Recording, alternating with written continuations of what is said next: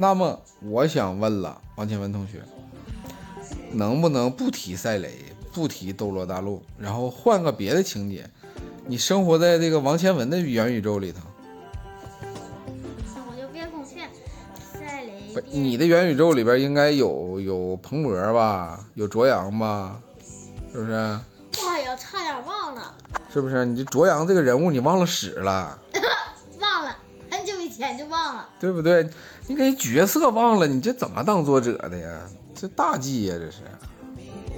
呃，这时，爸爸变成了卓阳，他就是真正的卓阳，我为啥要变成个小孩儿呢？不是他，你才是真正的卓阳。啊，所以雷，所以继续讲吧。嗯，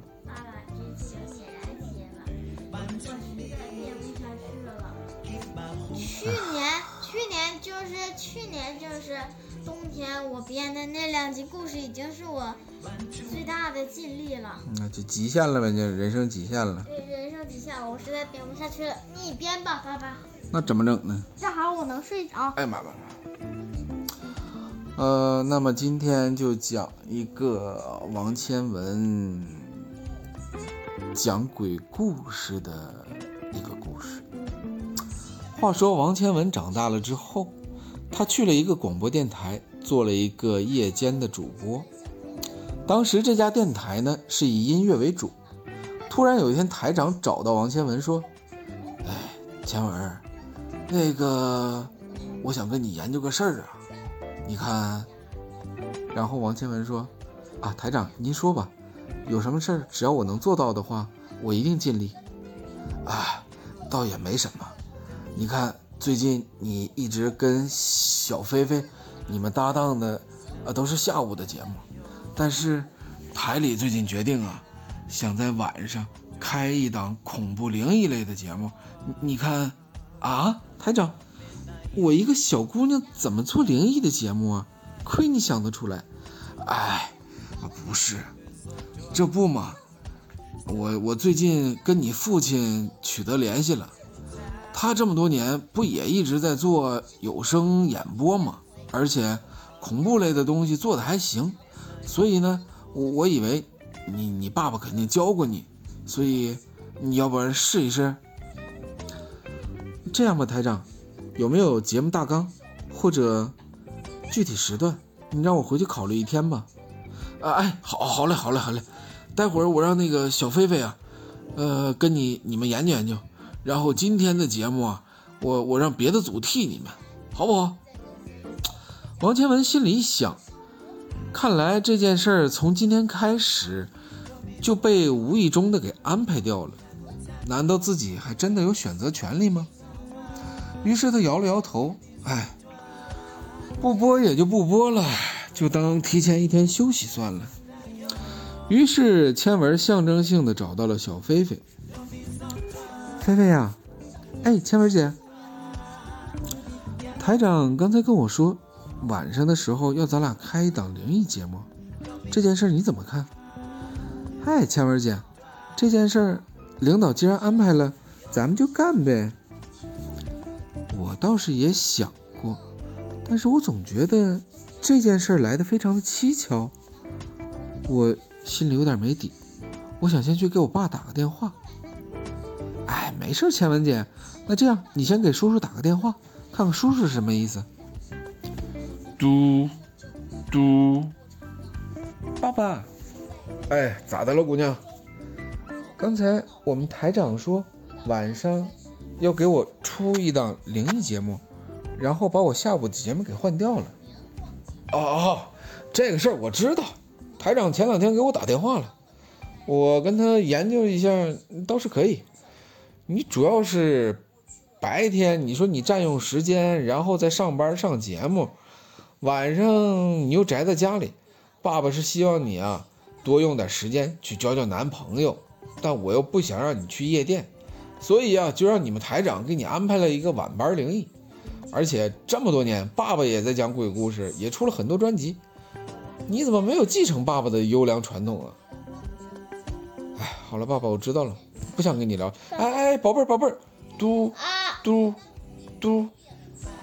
好，王倩文挂了电话。有这样的老爸实在是不靠谱啊，简直是坑女儿。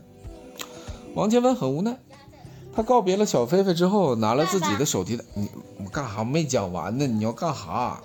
你那那我的最好是用伺候小妈的那种挠脖子。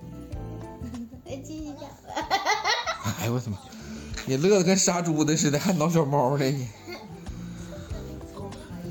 然后王千文拿上他的手提袋，找了几个朋友去了当地最有名的火锅店。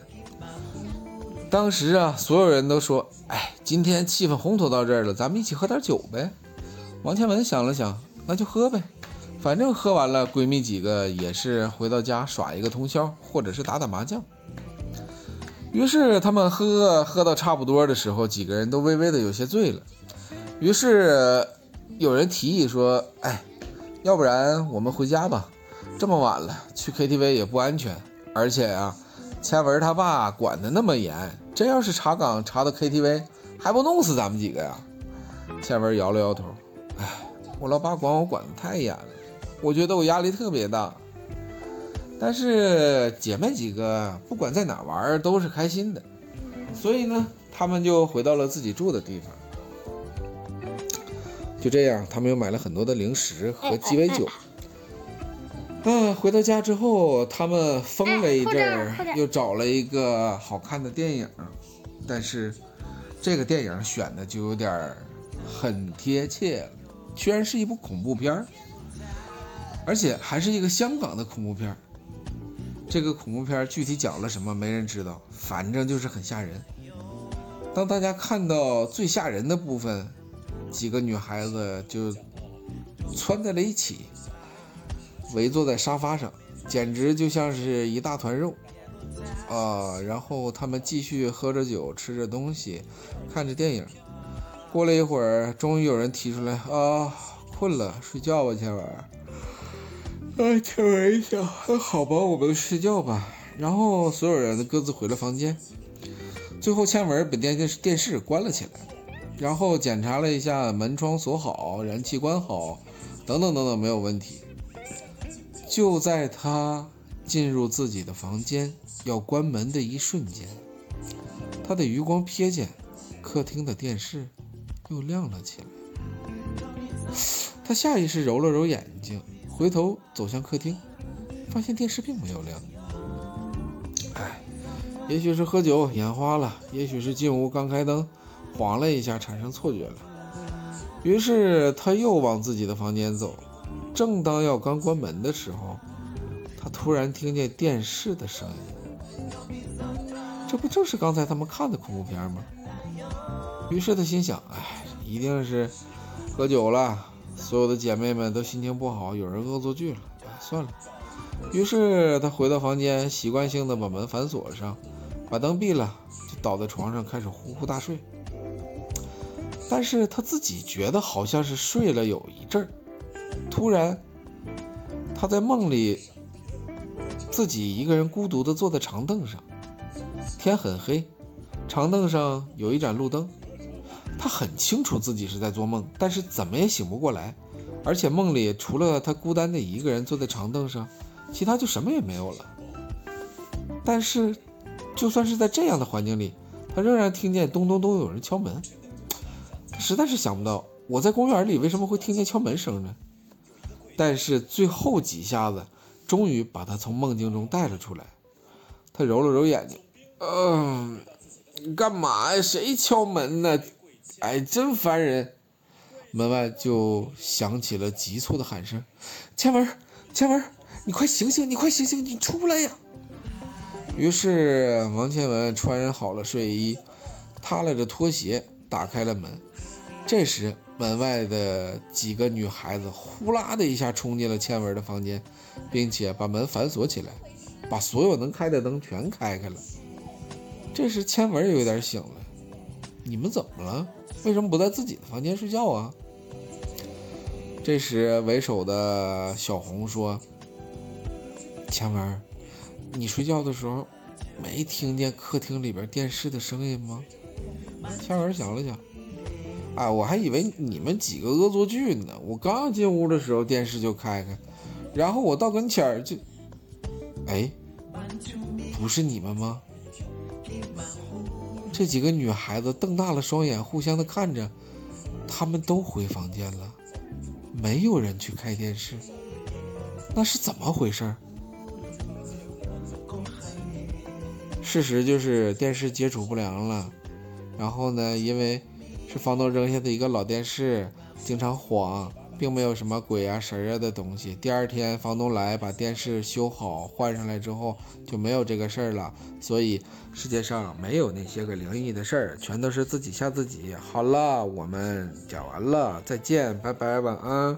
嗯。